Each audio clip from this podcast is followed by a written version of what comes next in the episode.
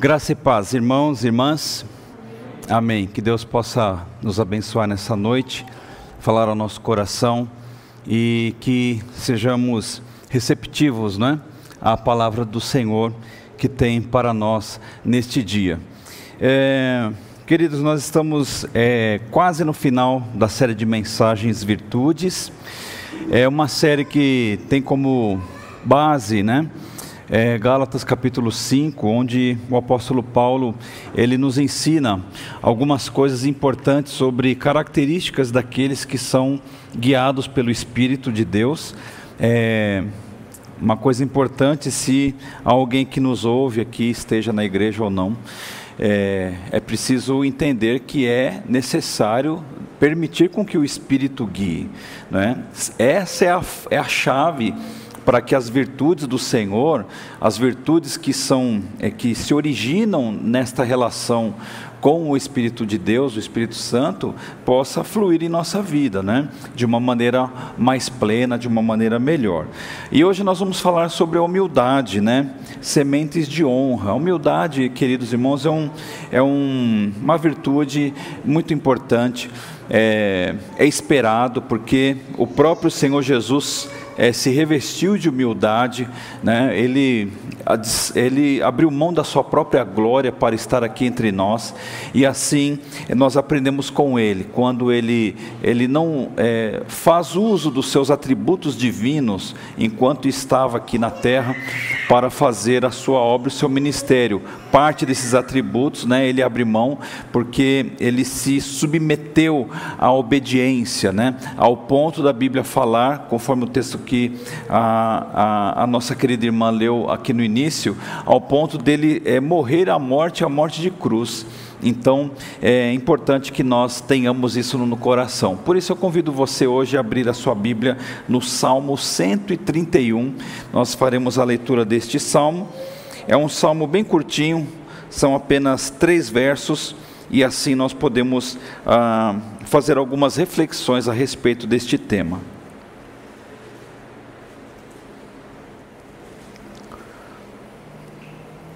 Você que está na sua casa e quiser colocar o seu pedido de oração no chat, que nos acompanha ao vivo, claro, é, faça isso que logo após a mensagem nós faremos um momento de oração, vamos interceder pelo seu pedido, vamos é, apresentar tudo isso na presença de Deus, tá bom? Salmo 131, todos acharam, amém? Muito bem. É, eu farei a leitura na nova tradução na linguagem de hoje, como sempre o faço, para facilitar um pouco mais a compreensão. Diz assim o texto: Ó Senhor Deus, eu já não sou orgulhoso, deixei de olhar os outros com arrogância, não vou atrás das coisas grandes e extraordinárias que estão fora do meu alcance. Assim como a criança desmamada fica quieta nos braços da mãe, assim eu estou satisfeito e tranquilo, e o meu coração está calmo dentro de mim. Povo de Israel, ponha a sua esperança em Deus, o Senhor, agora e sempre. Vamos orar. Senhor, Senhor Deus e amado Pai, te agradecemos por este momento, ó Deus, de reflexão, de leitura na palavra. Pai eterno, guarde o nosso coração, que o teu Espírito direcione, Pai, a nossa mente, o nosso entendimento, para vivermos, ó Deus, a tua palavra aqui nesta noite. E aprendamos, ó Deus, estes princípios importantes para a nossa vida, para a nossa rotina. E nós oramos agradecidos, em nome de Jesus. Amém. O Salomão, filho de Davi, disse certa vez: Quem teme o Senhor está aprendendo a ser sábio, quem é humilde é respeitado. Que coisa bacana poder ler textos assim, onde a Bíblia nos orienta através do testemunho no caso de Davi, através de uma de um provérbio deste de Salomão, em que a humildade ela é um fator que agrada a Deus. A humildade ela vai se opor a um coração soberbo. Nós vamos falar muitas coisas sobre isso. Falando do Salmo 131, é, há uma coisa muito bonita na Bíblia que faz parte da história na composição dos Salmos. Se você começar a ler os Salmos do 120 até o 134, estes salmos são chamados ou conhecidos como Salmo de degraus ou Cântico de degraus. Todas as vezes que os, os judeus os, eles peregrinavam de toda a terra de Israel para o templo, eles é, a história conta que eles iam cantando estes salmos, eles iam é, declarando esses salmos, né? e eles entravam é, nas dependências do templo fazendo essas citações do 120 até o 134. O 131 faz parte deste cântico. Né? Eles faziam isso quando eles se reuniam para as, festas da Páscoa, dos tabernáculos, a festa dos Pentecostes. Então, é, havia uma cultura relacionada a esta é, citação destes salmos, onde, quando eles chegavam ao templo ou a caminho do templo, nesta viagem, eles então faziam estas menções. Este salmo, irmãos, eles é, ele não fala de Deus propriamente dito, né? É uma confissão de Davi. Davi, ele, quando você é, começa a ler, e, três versos você pode ler ele dezenas de vezes, né?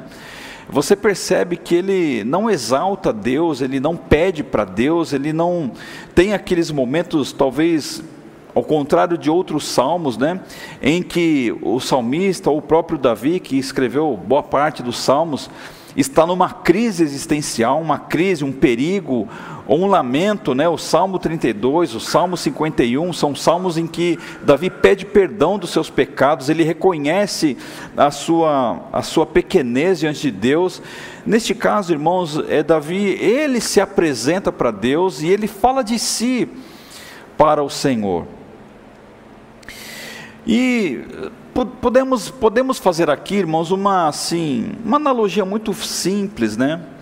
Assim como este salmo, que se enquadra naqueles classificados como salmo de degraus, eles iam preparando o coração para entrar na presença de Deus. Haja vista que o templo, na época, era este símbolo em que as pessoas iam para ter um encontro com o Deus de Israel onde eles faziam sacrifícios, onde o sacerdote é, ele aspergia o sangue dos animais é, para remissão dos pecados, onde todos esses, esses, esses, rituais eram feitos, porque eles tinham este, esta ideia, foi constituído isso como uma prática, para que eles então criassem aquela identificação com Deus. E assim como eles é, faziam esta peregrinação, confessando os seus pecados, exaltando o nome de Deus, para ter este encontro com Deus, talvez, irmãos e irmãs, podemos assim, de uma maneira simples, fazer esta analogia. Como é que nós é, nos dirigimos para Deus? Como é que nós nos portamos, né? É, com o nosso coração, ah, sabendo que Ele conhece a nossa vida, conhece a intimidade da nossa alma, conhece as nossas intenções, conhece exatamente aquilo que está passando dentro da gente, Ele sabe é, quais são as alegrias, as expectativas, as ansiedades, é, as preocupações, né? E mais é, podemos é, fazer esta construção em que, assim como os peregrinos citavam estes salmos, preparando o coração para terem um encontro com Deus, irmãos, talvez a gente tenha que é, usar esta, este exemplo na história do povo judeu, na, no povo de Israel, para é, aprendermos coisas importantes na nossa vida. Diante de Deus, queridos, o nosso coração precisa estar quebrantado. O nosso coração precisa ser um coração humilde, um coração aberto a aprender, a ouvir, a ser usado por Deus. Quando nós lemos este salmo, veja no verso 1, a, a Bíblia fala: Ó Senhor Deus, eu já não sou orgulhoso, deixei de olhar os outros com arrogância, não vou atrás das coisas grandes e extraordinárias que estão fora do meu alcance. Ele reconhece, irmãos, e olhando para si, sendo honesto com a sua, tendo aquele, aquela crise de sinceridade, né? Em que ele fala assim: olha, Deus, é, se trocássemos as palavras que Davi fez a citação aqui, nós poderíamos dizer o seguinte: Deus, o Senhor conhece o meu coração, o Senhor sabe que eu estou falando a verdade. Eu não sou mais uma pessoa orgulhosa. Eu não tenho mais esse problema na minha vida. Eu não tenho a arrogância, a prepotência, o se achar acima dos outros como um fator que é, me caracteriza diante dos outros. Não, eu não sou mais orgulhoso. E ele fala também que ele deixou de olhar os outros com arrogância. Talvez essa tradução na linguagem de hoje nos dá uma ideia, irmãos, de que ele é, pode ser que ele incorreu neste erro em um determinado momento da vida ou em momentos da sua vida. Em que ele, talvez na posição de rei, até porque historicamente, quando ele escreve este salmo, Salmo 131, ele já é um rei constituído. Ele já está sob, sobre o trono de Israel. Ele era um homem, queridos irmãos e irmãs, considerado um homem poderoso. Um homem que foi ungido por um profeta, colocado no trono conforme o padrão de Deus, pela desobediência do rei que lhe sucedeu, no caso o rei Saul, e ele já estava nesta qualificação de rei, ele já tinha as pompas de um rei, a segurança de um rei, os privilégios de um rei, e ele fala que ele deixou de olhar os outros com arrogância. Eu não vou atrás das coisas grandes e extraordinárias que estão fora do meu alcance. É incrível esta confissão de Davi quando ele não se deixa mais enganar por sentimentos ou sentimentalismos ou comportamentos que em nada tem a ver é, com aquilo que Deus espera de nós. Como é bom, irmãos, nós temos esta é, revelação divina, esta sinceridade, esta honestidade para conosco, em que nós não nos permitimos mais é, sermos conduzidos por comportamentos ou sentimentos que estão fora do plano de Deus para o nosso coração. Nós precisamos olhar para a nossa vida e, e de repente, é, fazer essas análises se nós estamos ainda orgulhosos, se nós estamos ainda olhando alguém com um olhar de arrogância, ainda que talvez o outro não seja ninguém, aos seus olhos ou aos meus olhos. Será que é, nós não precisamos, irmãos, às vezes, é, tocar o nosso coração e, e chegar nessa conclusão. Se palavras que eu tenho dito, se pensamentos, se sonhos, se os projetos que eu tenho desenvolvido na minha vida é, não estão em consonância com um sentimento de orgulho, com um sentimento de querer ser melhor, com um sentimento de olhar alguém é, de cima para baixo, será que isso não faz parte da nossa vida? Esta é uma coisa importante para a nossa reflexão. Veja que quando Davi ele começa a fazer esta declaração, há uma relação direta daquilo que eu vejo ou da posição que eu vejo as coisas com aquilo que permanece escondido dentro de mim. Porque a forma com que eu me comporto é interessante que faz uma denúncia com aquilo que há no meu coração. Não há como nós fugirmos, irmãos, desta, desta máscara. Eu estava brincando ali um pouquinho antes de entrar na igreja, né?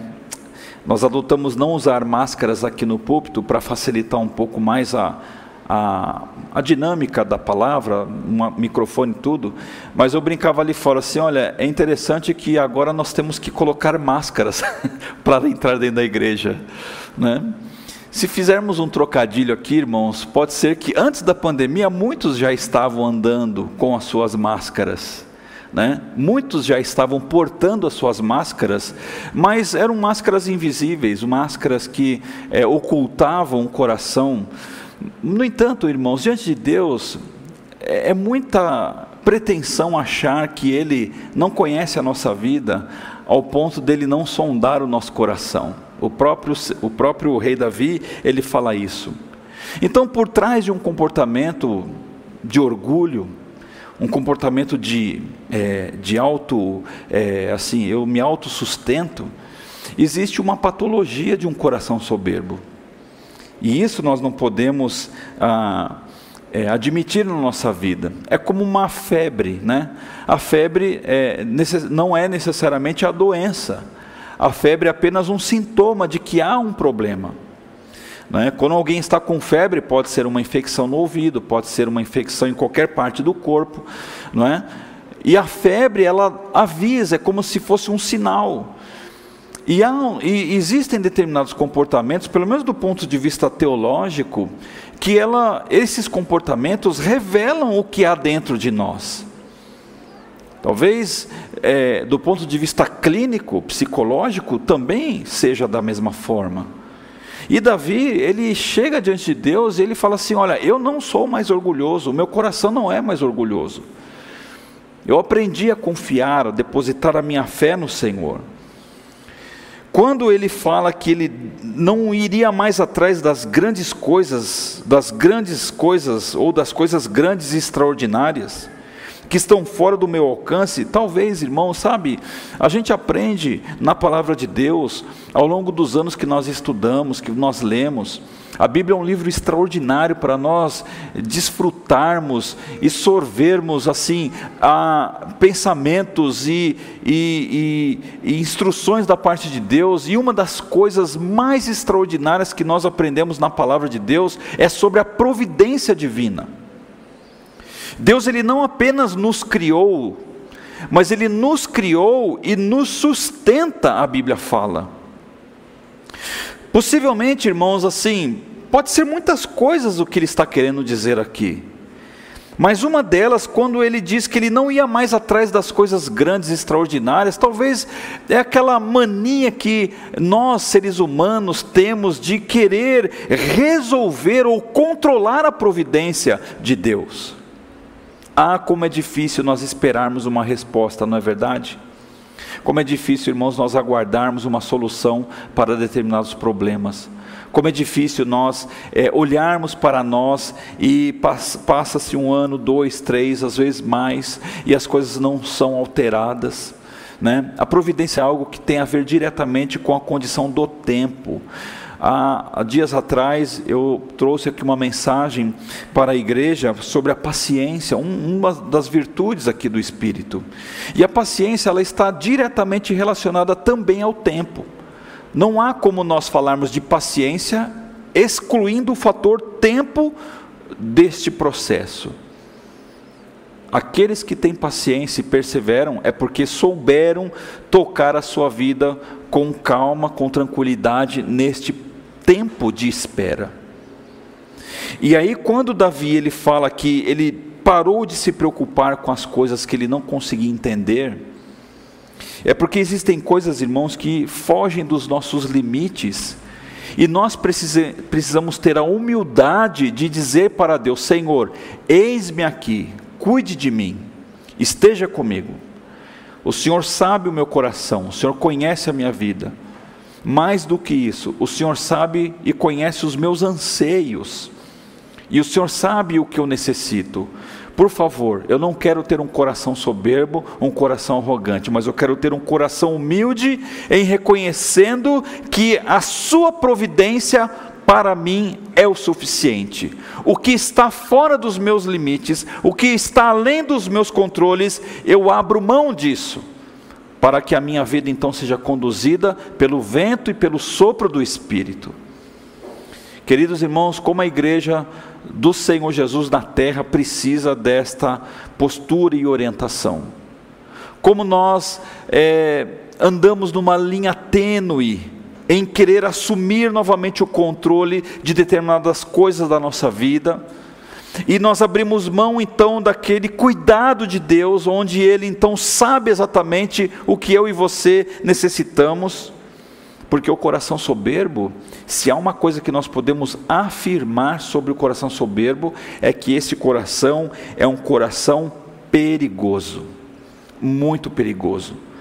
Vou citar algumas razões pelas quais eu afirmo que um coração soberbo é um coração perigoso. Por exemplo, um coração soberbo é um coração que se torna, que se torna e que age sempre de maneira insaciável.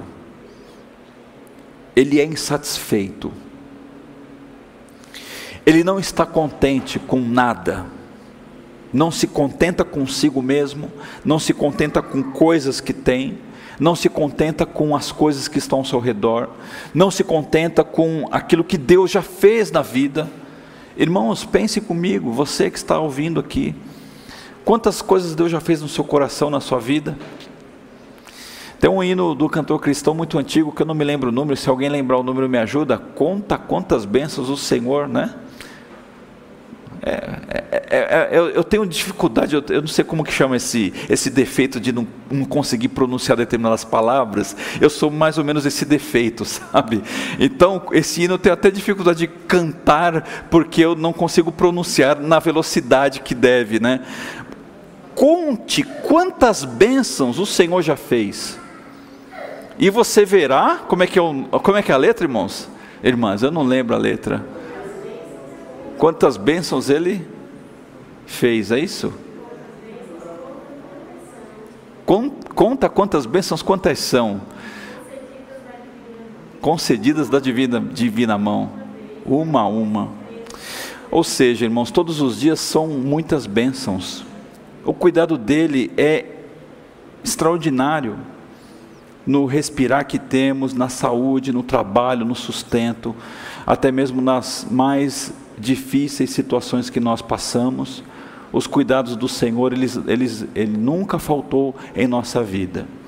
Sempre nos livrou de todos os males que nós não deveríamos passar, e aqueles nos quais nós passamos, era porque nós deveríamos passar por algum tipo de aprendizado ou por alguma circunstância que era necessário tratar.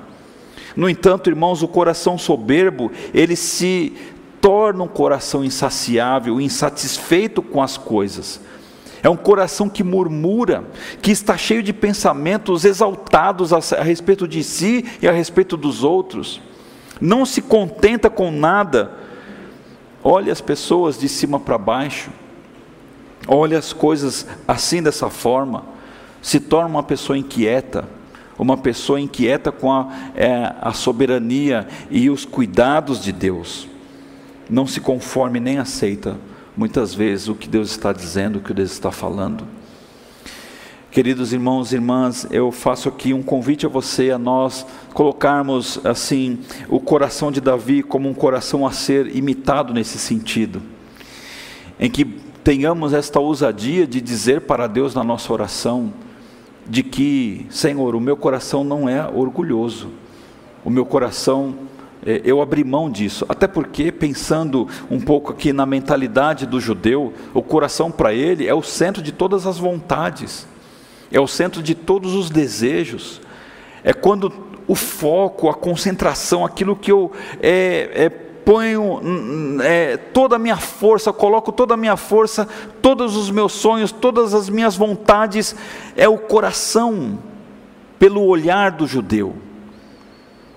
E quando ele diz para Deus que ele já não tinha mais este orgulho em si, é porque ele aprendeu, talvez, com muitos erros na vida, por ser um soberbo, por ser uma pessoa arrogante, por, de repente, não responder com humildade às suas demandas na vida. Irmãos, todos os dias somos colocados à prova em relação à humildade. Nós vivemos num mundo extremamente competitivo.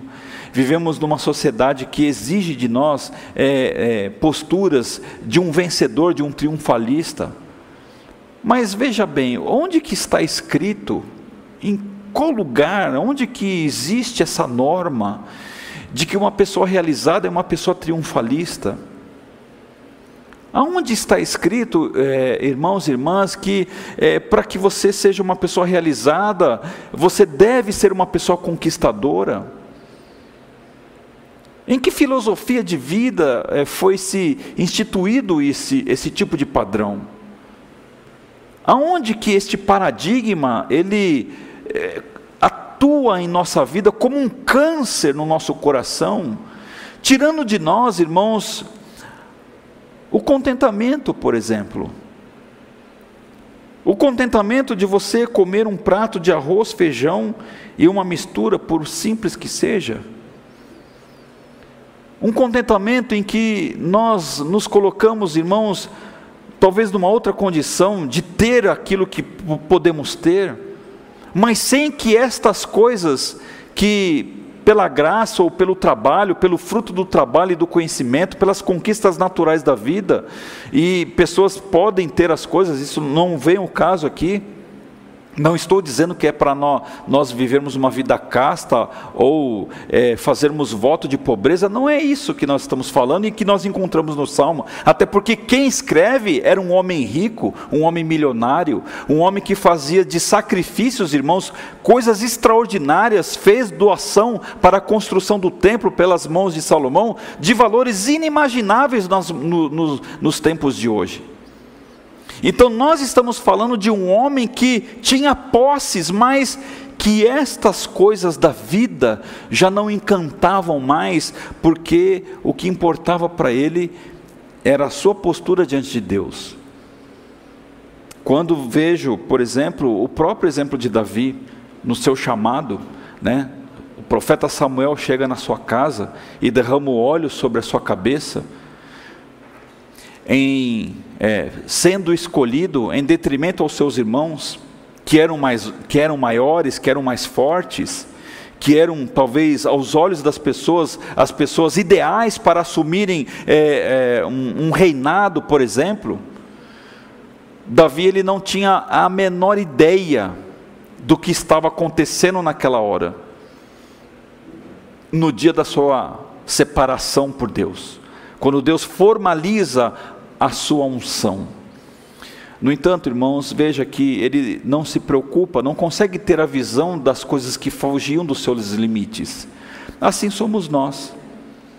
Nós devemos ser esse menino Davi, que talvez diante de uma grande responsabilidade, né, somos chamados e vocacionados, não porque necessariamente nós somos habilitados tecnicamente de uma maneira melhor, mas porque Deus ele honra e abençoa e prospera um coração humilde.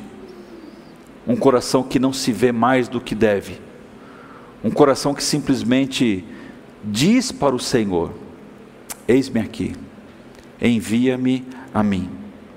Ou, por exemplo, como Jó, que o livro de Jó é um livro interessante nesse sentido, porque há um debate ao longo do livro entre Jó e os seus amigos. Mas quando Jó é, talvez esteja assim, já estava no final daquela crise toda que ele passou, ele fala assim: Olha, então respondeu Jó ao Senhor: Bem sei que tudo podes, e nenhum dos teus planos pode ser frustrado. O que, que Jó estava dizendo? Olha, não adianta nós nos arrogarmos capazes de mudar a, a, o futuro, porque na realidade o que Deus quer fazer ninguém pode impedir. Se pudéssemos fazer aqui uma um, trocadilho nas palavras de Jó, eu faria dessa maneira. E ele continua dizendo: Quem é aquele, como disseste, que sem conhecimento encoberto encobre o conselho? Na verdade, falei do que não entendia, coisas maravilhosas demais para mim, coisas que eu não conhecia. Que experiência extraordinária, irmão Jó, que passa pelo mais profundo vale da sua vida.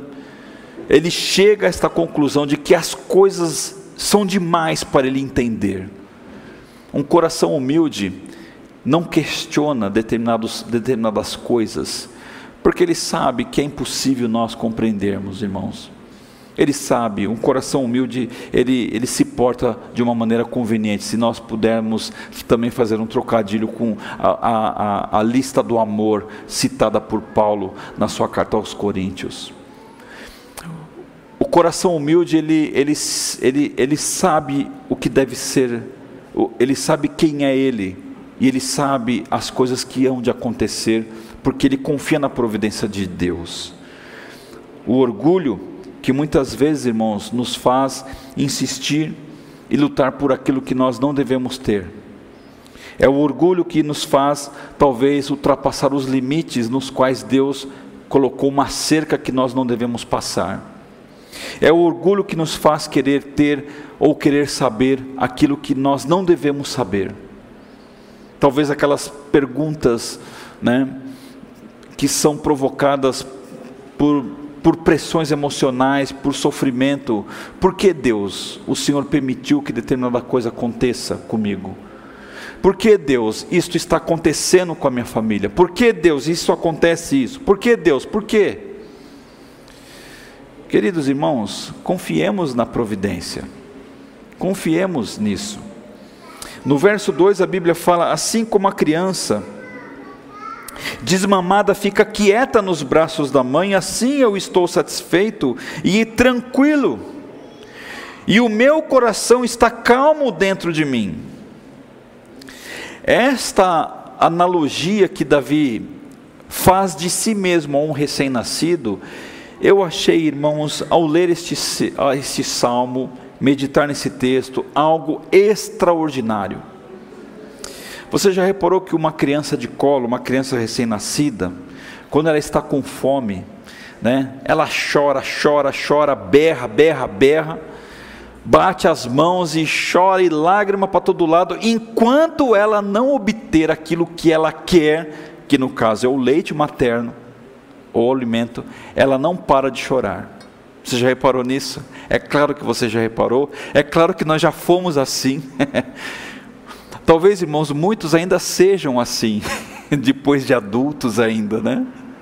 Choram como crianças, esperneiam, brigam, berram para Deus e o mundo, enquanto não conseguirem aquilo que desejam. São pessoas que não cresceram, não desmamaram da sua inocência. E aí Davi ele fala assim, assim como a criança desmamada fica quieta nos braços da mãe. Porque o que ele está dizendo, irmãos, é que agora ele já não tinha mais aqueles anseios é, como se um adolescente fosse. Aquelas ideologias ou aqueles ideais, melhor dizendo, né? Em que eu vou transformar o mundo, eu vou mudar o planeta. Todos estão errados. A igreja está errada, meus pais estão errados. Nós já tivemos, irmãos, essas crises, não é verdade? Quantas vezes, irmãos, nós fomos arrogantes ao ponto de questionar tudo e todos, achando que todos estavam errados e nós estávamos certos. Quanta arrogância! Uma arrogância meio inocente, né? Porque é, aqueles que são tarimbados, que são mais tranquilos, sabem, reconhecem esse comportamento e é, conseguem lidar com esta infantilidade emocional e psicológica das pessoas. Mas quando Davi ele fala assim, olha, agora eu sou uma criança desmamada que só quer o colo da mãe. Porque o colo da mãe para uma criança desmamada o que, que representa aqui? Muitas coisas, mas assim, de uma maneira simples, irmãos, a segurança de ter a mãe como a sua protetora. A segurança de você poder dormir, né? E ficar ali tranquilo. E é assim que deve ser a nossa vida. Um coração humilde, irmãos, ele descansa nos braços de Deus porque o texto vai dizendo que assim eu estou satisfeito e tranquilo, e o meu coração está calmo dentro de mim. Irmãos, um coração humilde é um coração que se aquieta, né? E se contenta simplesmente por estar na presença de Deus. Você sabe que quando é, falo de mim agora, quando eu leio os evangelhos, irmãos, das vezes que eu repasso essas leituras, Mateus, Marcos, Lucas e João, especificamente esses textos, claro, né? E eu fico imaginando a cena daquelas pessoas que foram sedentas ao encontro de Jesus, que necessitavam de uma libertação, de uma cura, de um milagre, de uma coisa impossível. Mas eu tenho por mim, irmãos, de que às vezes você faz uma leitura dos textos e o simples fato destas pessoas estarem face to face, frente a frente, olho no olho com Jesus. Quando aquela mulher que havia 12 anos com fluxo de sangue ininterrupto, doente, sendo ali considerada é, afastada da sociedade pelo fato de ter esse problema. Queridos irmãos, quando ela, ela toca na orla da, da veste de Jesus, é, a Bíblia fala que dele sai virtude, e a presença de Jesus já era uma, um, um significado importante. Este senso da presença de Deus, irmãos, não pode ser perdido no coração de um filho, de uma filha.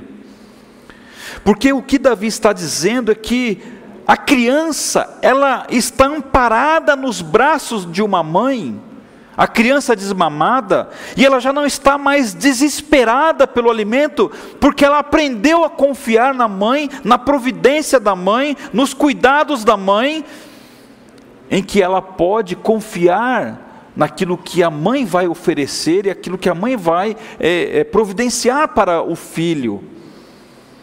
E Davi, ele se vê dessa forma, ele se enxerga dessa maneira, de que agora ele estava tranquilo e satisfeito. Ah, irmãos, como um coração humilde muda a perspectiva de Deus em nossa vida. Como um coração humilde, ele trabalha nessas áreas em que. É, nós não apenas eh, buscamos a Deus como um, um, meio para alcançarmos coisas, isso é um coração, um fruto de um coração arrogante.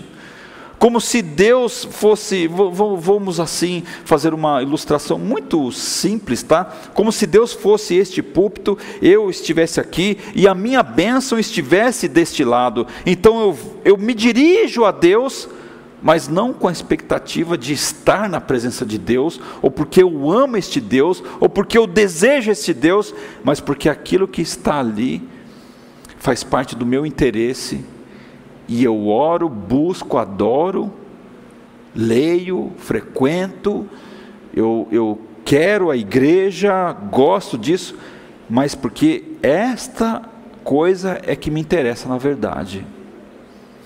E Davi, ele coloca esse pensamento de que paremos de ser um bebê que berra por fome. Paremos de ser uma criança que, é, fazendo essa analogia, é, nos faz uma pessoa arrogante, uma pessoa soberba, que exige que seja naquele momento. É natural, irmãos, que no aleitamento, a mãe, ela três horas da manhã, se ela está com sono, cansada, com dor na coluna, isso, aquilo, ela precisa acordar para saciar a fome do seu filho. Mas há um momento em que esta fome já não vai mais ser às três da manhã, será às oito da manhã. E deve ser assim e como esta criança que aprendeu a entender que é da forma com que as coisas são, nós devemos ser também. Irmãos, isto faz parte de um coração é, humilde. Muitas coisas nos deixam inquietos. Talvez essa inquietude precisa ser apresentada diante de Deus, porque nem tudo aquilo que desejamos nós podemos ter. Nem tudo aquilo que nós olhamos com os olhos nós podemos tocar nem tudo aquilo que nós, irmãos, é, é, ansiamos como um projeto de vida será possível. Porque o que nós precisamos é simplesmente descansar e confiar, Senhor. O meu pensamento é esse, mas eu confio que o Senhor, se for a sua vontade, será feito. Se não for, está ótimo, Deus porque eu creio que o Senhor fará o melhor por mim. Se eu quero aquele objeto ou aquela formação intelectual ou aquela formação familiar, eu posso desejar. Aliás, eu devo desejar, No entanto, irmãos, um coração humilde, o que, que ele faz? Ele descansa como uma criança no colo da sua mãe. E assim é que nós devemos ser. Ah, irmãos, como esse salmo é maravilhoso. O apóstolo Paulo nos dá um exemplo, estou já encerrando aqui a mensagem. Quando ele fala assim, quando ele escreve a sua carta aos Filipenses, né? E ele diz assim: Olha, na minha vida em união com o Senhor, fiquei muito alegre porque vocês mostraram de novo o cuidado que tem por mim. Veja só, Paulo preso, numa masmorra,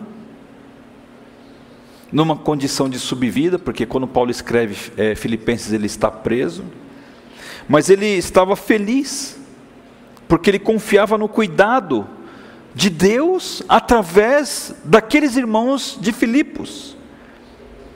Não quero dizer que vocês tivessem deixado de cuidar de mim, é que não tiveram oportunidade de mostrar esse cuidado. E quando o cuidado não chegou, o que, que ele estava dizendo? Olha, fiquem tranquilos, porque eh, eu sei que Deus mesmo assim está comigo. Talvez o cuidado que vocês quiseram ter não foi possível. Não estou dizendo isso por me sentir abandonado, pois aprendi a estar satisfeito com o que tenho sei o que é estar necessitado e também o que é ter mais do que é preciso. Aprendi o segredo de me sentir contente em todo lugar, em qualquer situação, quer seja alimentado ou com fome, quer tenha muito ou pouco, com a força que Cristo me dá, possa enfrentar qualquer situação. Nessa versão aqui dá até para fazer uma música, né, Thali? Se você apropriar umas palavras na rima aqui, quem sabe surge aí uma música, Filipenses 4, a partir do verso 10 até o verso 13. Dá para fazer uma melodia bonita e é, nos deleitarmos na presença de Deus com esta maravilhosa palavra. Portanto, irmãos, é, neste ponto é, do verso 2, né, vemos que este coração, ele se alegra porque ele confia. E por fim, apenas vou citar o verso para ver o resultado deste coração humilde. Povo de Israel, verso 3: põe a sua esperança em Deus, o Senhor, agora e sempre.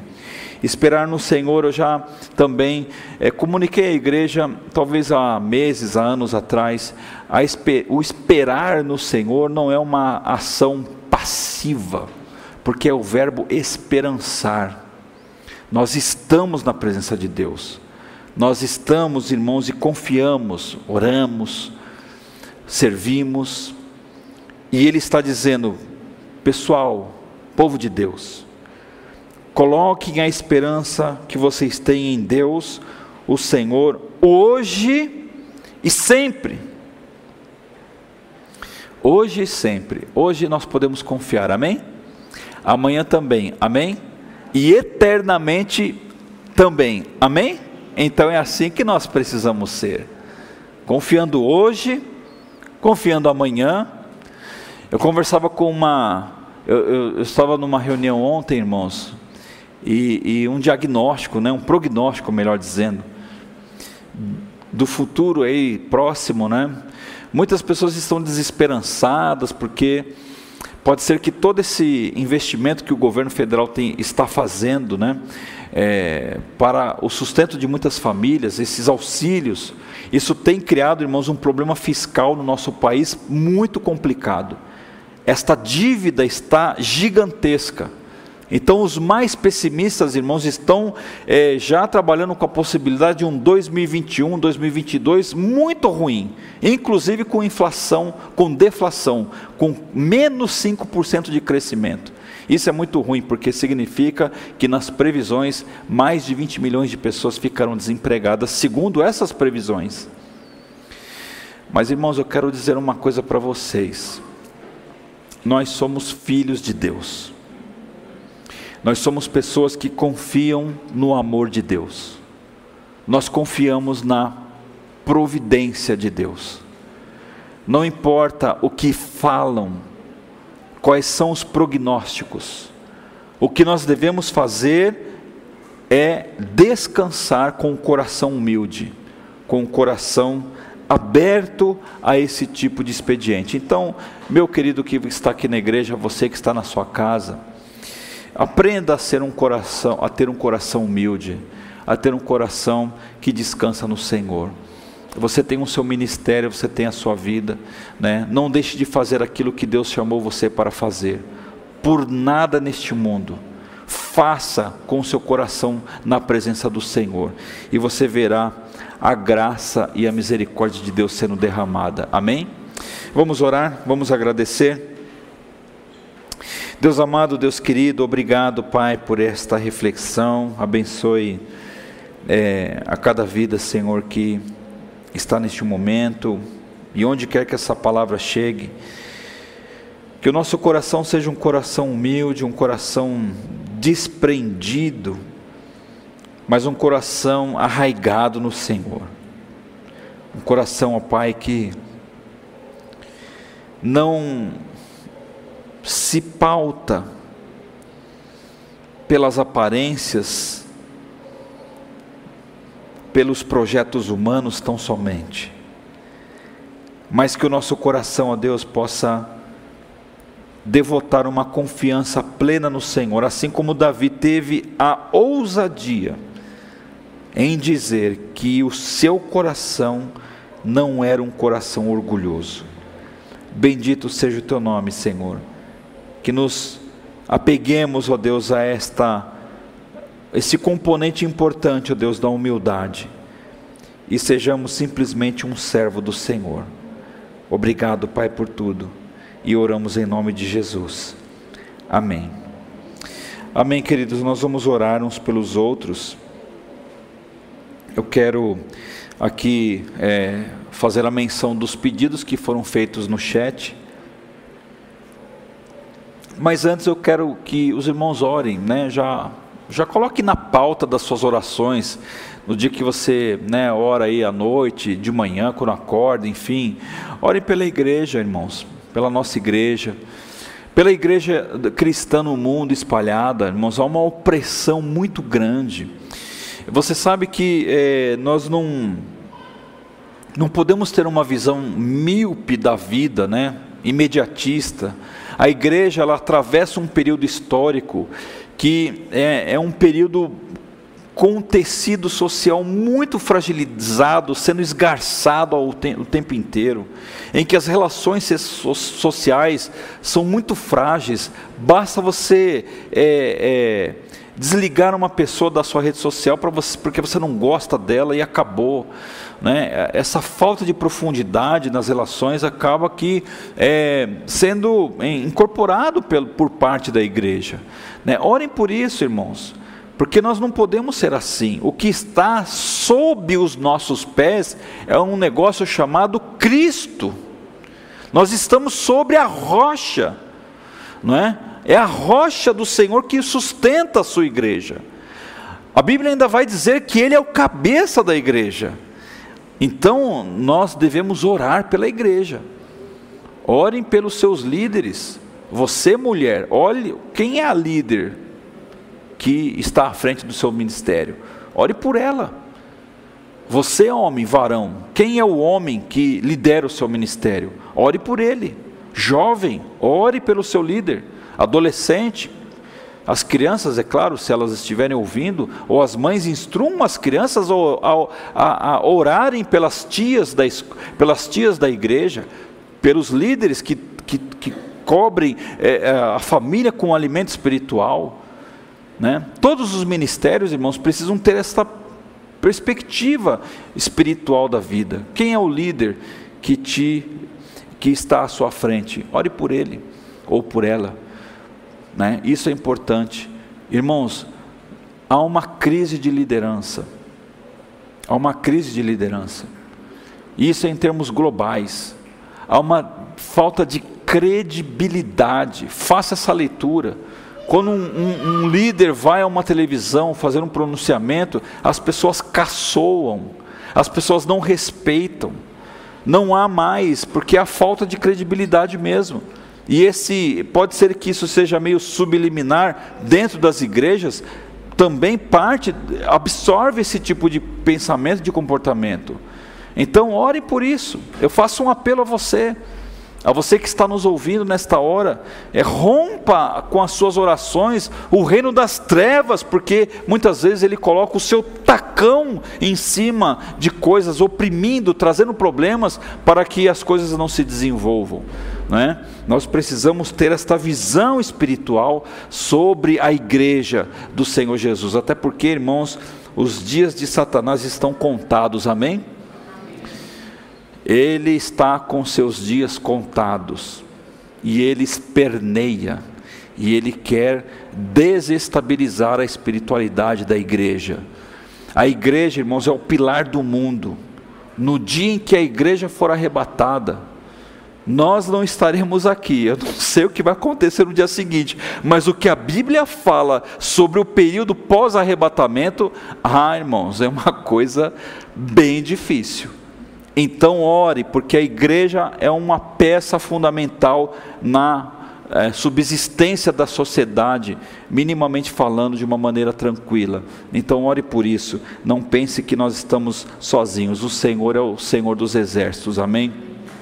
Eu compartilhava com o pastor Elson hoje, né, uma, uma situação, e eu falei para ele assim: às vezes, meu querido, eu me sinto como, é, sabe aquele pelotão de, de, de, guerra que está cercado dentro de uma vala, tiro para todo lado e tal, e não tem mais o que fazer senão aguardar vir um avião e jogar uma bomba no inimigo. Sabe esses filmes que acontece, essa cena, que milagrosamente aquele grupo de é, soldados são resgatados, né, daquela situação que, de quase morte, às vezes, irmãos, nós nos sentimos assim.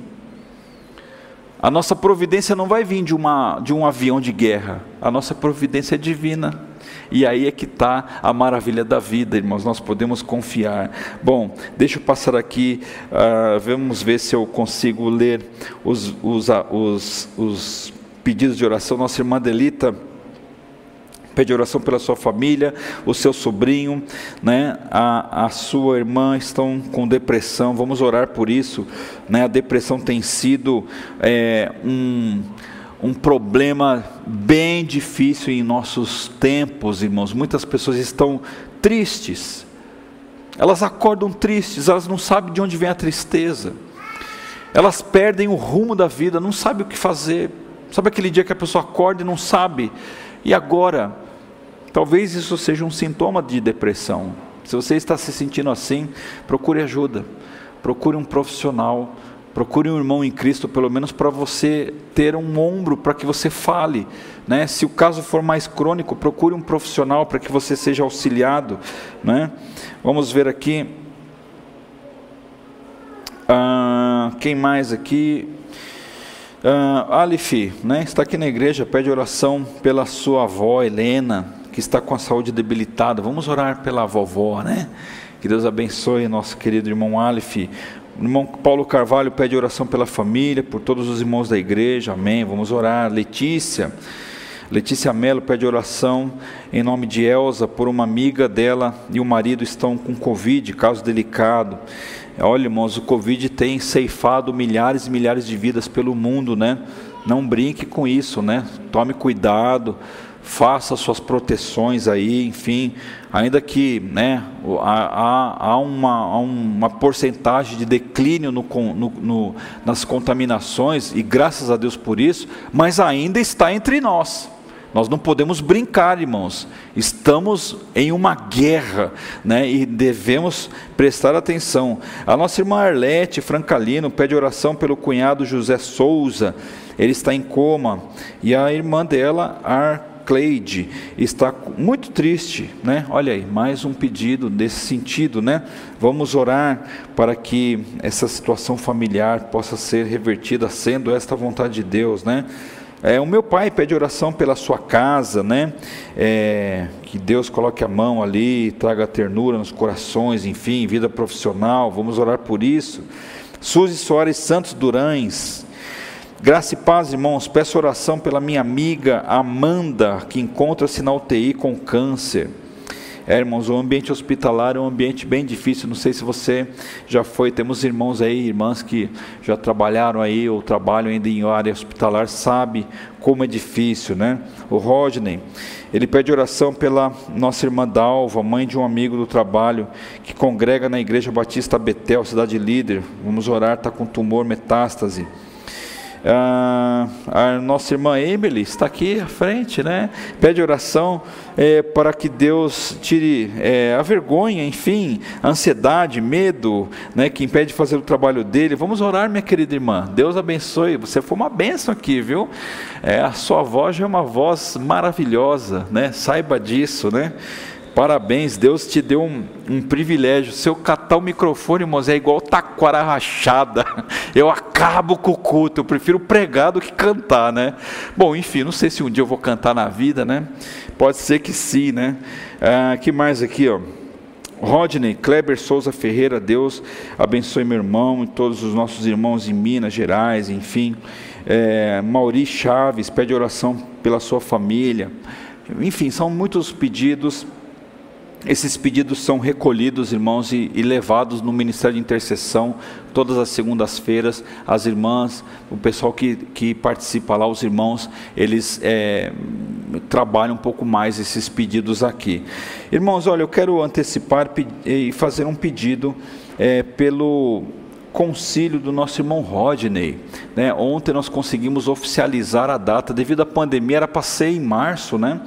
E será no dia 28 de novembro, né? último sábado do mês de novembro. Eh, vamos aí organizar aí um cafezão da manhã e depois vamos ver a agenda da igreja no próximo sábado, que acho que é dia 1, é, primeira semana de dezembro, não sei qual é o dia, né? Quem sabe a gente já faz o culto de ordenação e aí o nosso irmão Rodney deixará de ser chamado de varão Rodney, mas pastor Rodney, né? Ai, Deus abençoe, varão. Eu sei que você deve estar aí nos é, acompanhando pela, pelo YouTube.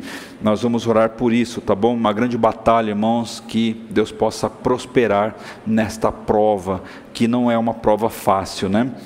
A Bíblia fala, portanto, sejam humildes debaixo da poderosa mão de Deus, para que Ele os honre no tempo certo. Entregue todas as suas preocupações a Deus, pois Ele cuida de vocês. Creiam nisso. Se você quiser se colocar de joelhos, ficar sentado, se colocar em pé, não importa.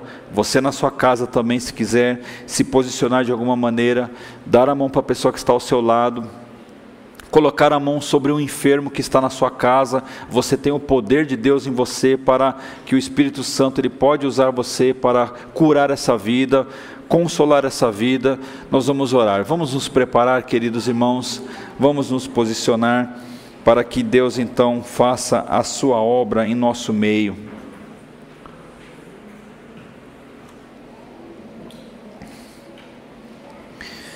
Vamos, vamos orar, queridos, confiantes no Senhor. Senhor Deus e amado Pai, nós te agradecemos pela tua presença, Senhor, pelo teu amor, pelo teu carinho, pela tua palavra, pelas escrituras, ó Deus, que são palavras mais do que poesias, mais do que história. São palavras vivas, ó Deus, que saltam ao nosso coração e nos aquieta, Pai, porque nela, Senhor, podemos confiar e nela temos esperança, porque temos promessas, ó Deus, em relação à igreja, ao teu povo, o Senhor nos, re, o Senhor nos arrebatará no dia, no grande dia. Queremos, ó Deus, que o nosso coração esteja pronto. Queremos, ó Pai, que vivenciar, ó Pai, essa experiência de uma maneira, Pai, que o Senhor, ó Deus, esteja cumprindo, Pai, aquilo que o Senhor determinou. Mas enquanto este dia não chega, Enquanto Deus estamos aqui, Pai, temos uma missão a cumprir. Temos um papel na sociedade, Senhor, a ser exercido. E como igreja de Jesus, ó Deus, nós nos colocamos, primeiramente, ó Deus, pedindo ao Senhor, ó Pai, perdão dos nossos pecados. Limpe o nosso coração, Senhor. Limpe a nossa alma. Tire de nós, ó Deus, qualquer sentimento que esteja relacionado à soberba, ao orgulho, à autossuficiência. Deus amado, tenha misericórdia, Senhor, de cada um de nós, pois reconhecemos de que no Senhor, ó Deus, podemos encontrar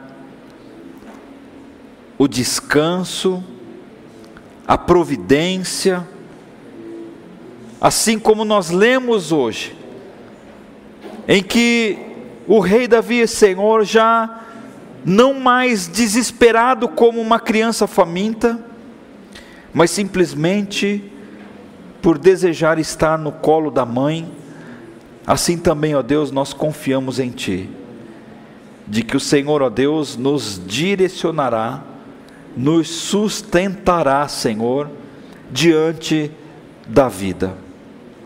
Ó Pai eterno, nós apresentamos a Ti, ó Deus, estes pedidos, pessoas enfermas, Pessoas, ó Pai, com seu coração machucado, pessoas tristes, pessoas, ó Pai, que precisam de um auxílio, que elas possam olhar para a presença do Espírito. Deus amado, e saber, ó Pai, de que ela não está só, de que nós estamos, ó Deus, acompanhados pelo Senhor. Ó Pai eterno, nós oramos na autoridade de Jesus pela igreja do Senhor aqui na terra, por este ministério, Senhor. Pai eterno, há uma opressão, ó Deus espiritual, ó Pai, para que muitas coisas, ó Deus, não aconteçam, para que é, é, problemas pequenos sejam transformados em problemas enormes. Deus amado, se há a mão de Satanás, ó Deus, em determinadas coisas, ó Deus, repreenda isso em nome de Jesus. Nos dê, Senhor, o discernimento necessário para não aceitarmos, ó Deus, estas, esses ataques, ó Pai, mas venhamos a nos revestir, ó Deus, das armaduras espirituais porque é somente com elas, ó Deus, que nós vencemos esta batalha. Ó Deus amado, coloque as tuas mãos sobre as famílias, os casamentos, ó Deus, relacionamentos entre pais e filhos, marido e esposa. Ó Deus eterno, tire, Senhor, a frieza espiritual.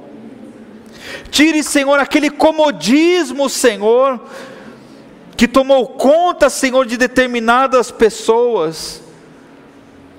Ó Deus eterno, nós oramos, ó Pai, porque queremos que o teu amor, ó Deus, possa transbordar através da nossa vida.